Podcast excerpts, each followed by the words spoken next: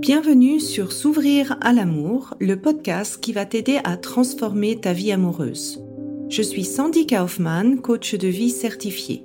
Sur ce podcast, je t'aide à comprendre et à changer tes mécanismes en amour afin de rencontrer la personne qui te correspond et construire une relation de couple épanouie.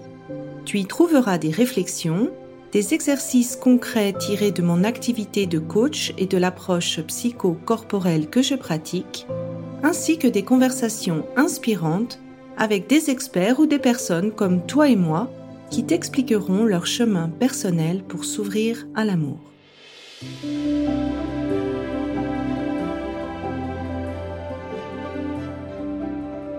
Tu écoutes l'épisode 18, blessure d'humiliation, comment elle se manifeste en amour. Alors cet épisode fait partie d'une série de cinq épisodes, c'est le dernier, sur les cinq blessures de Lise Bourbeau.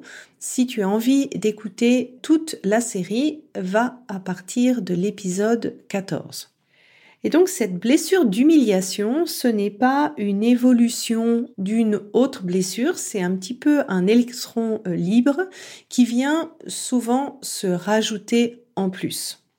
Et la principale chose que cette blessure d'humiliation peut faire, c'est qu'elle te fait sentir coupable par rapport à toutes les formes de plaisir.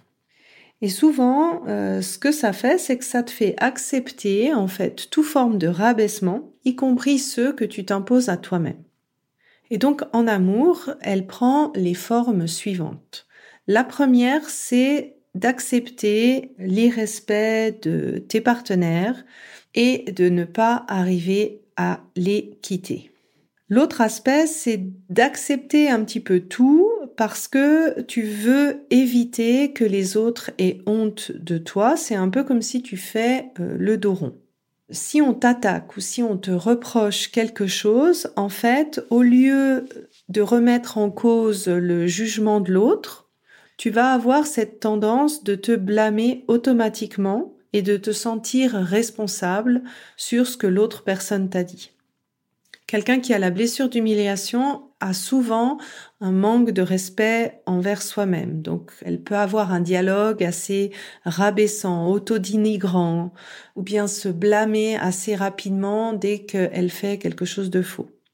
Si tu as cette blessure d'humiliation, en général, tu as plutôt la tendance à pas prendre soin de toi, de ton corps, de ton apparence, et ton rapport à la nourriture peut être assez complexe. Tu peux te compenser par la nourriture, tu peux te punir avec la nourriture, tu peux aussi te récompenser avec la nourriture.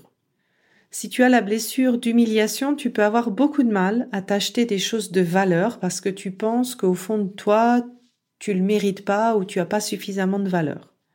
Dans la sexualité, quelqu'un qui a la blessure de l'abandon, ça peut se manifester par accepter des choses que tu as pas envie de faire pour plaire à l'autre. Donc, si tu aimes pas les fellations, si tu aimes pas certaines pratiques, mais tu les acceptes quand même. Dans un cas un peu extrême, tu peux penser que c'est ta faute si tu as des situations d'harcèlement, si on, essaye d'avoir des situations de attouchement, tu peux presque te sentir euh, responsable de ça. Tu peux avoir aussi du mal à vouloir essayer des nouvelles pratiques en sexualité et avoir un peu ce sentiment de honte ou de culpabilité à te faire euh, plaisir. Souvent, quelqu'un qui a cette blessure de l'humiliation, il fait passer les obligations et les autres avant soi. Et ça peut presque devenir une certaine servitude, que ce soit en amour ou euh, en amitié. Tu peux aussi accumuler les relations sans lendemain qui te procurent une certaine satisfaction sur le court terme, mais qui te font sentir sans valeur sur le long terme. En général, quand tu as cette blessure d'humiliation, tu en fais trop. Tu aides trop. Tu travailles trop. Tu es trop gentil, un peu le, syndrome de la bonne poire. Tu te sens en général pas digne d'être aimé.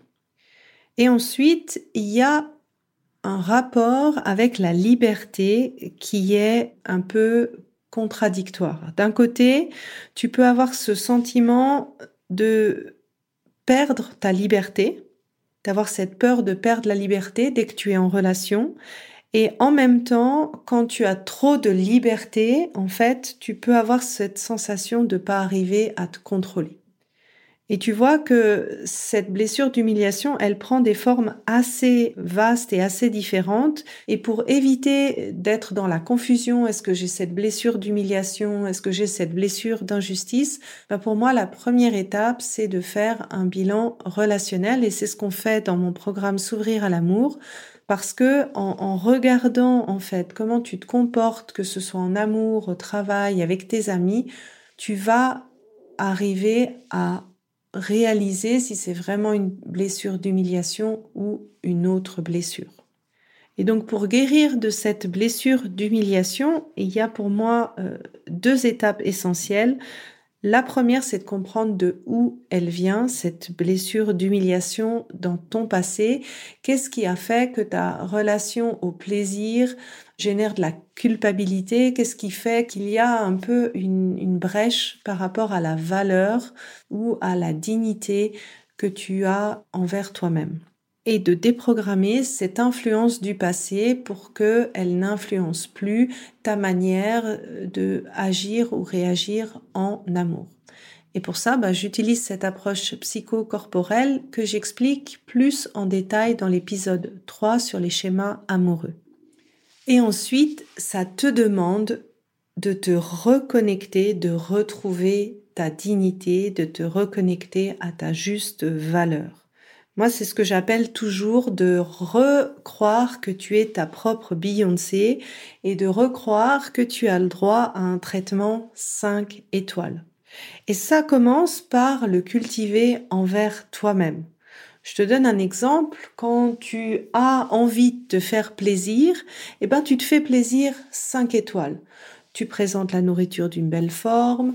Si tu as envie de craquer sur quelque chose, tu vas pas prendre la petite chose pas chère, tu vas aller vraiment acheter quelque chose qui a de la valeur pour un petit peu te confronter à la valeur que tu penses avoir maintenant. Et au départ, ça va être gênant parce que tu vas ne pas te sentir en droit de.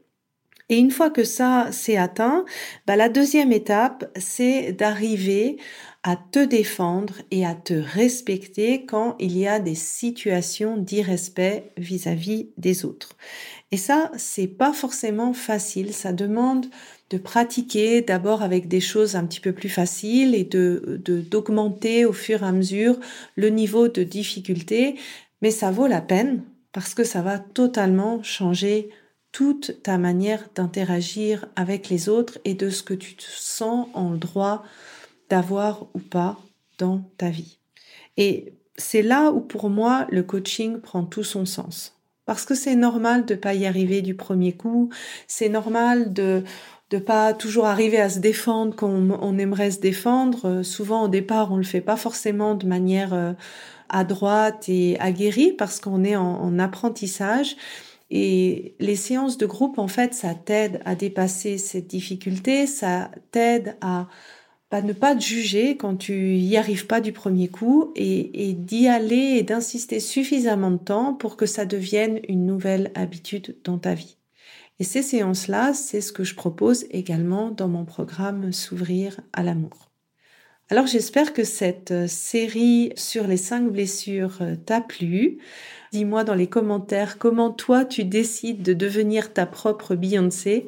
Bien partagé avec moi sur Instagram, je me réjouis de t'y retrouver. J'espère que cet épisode t'a plu et aura été source de réflexion pour toi. Pour continuer d'échanger, rejoins-moi sur Instagram via Sandy Kaufman Love Coach et n'hésite pas à me partager en commentaire ce qui t'a aidé dans cet épisode. Et enfin, si tu es prête à t'ouvrir à l'amour et à transformer ta vie amoureuse, je t'invite à rejoindre mon programme de coaching S'ouvrir à l'amour. Tous les détails se trouvent sur mon site sandykaufman.ch. Et n'oublie pas, il n'y a que tes peurs qui te séparent de l'amour.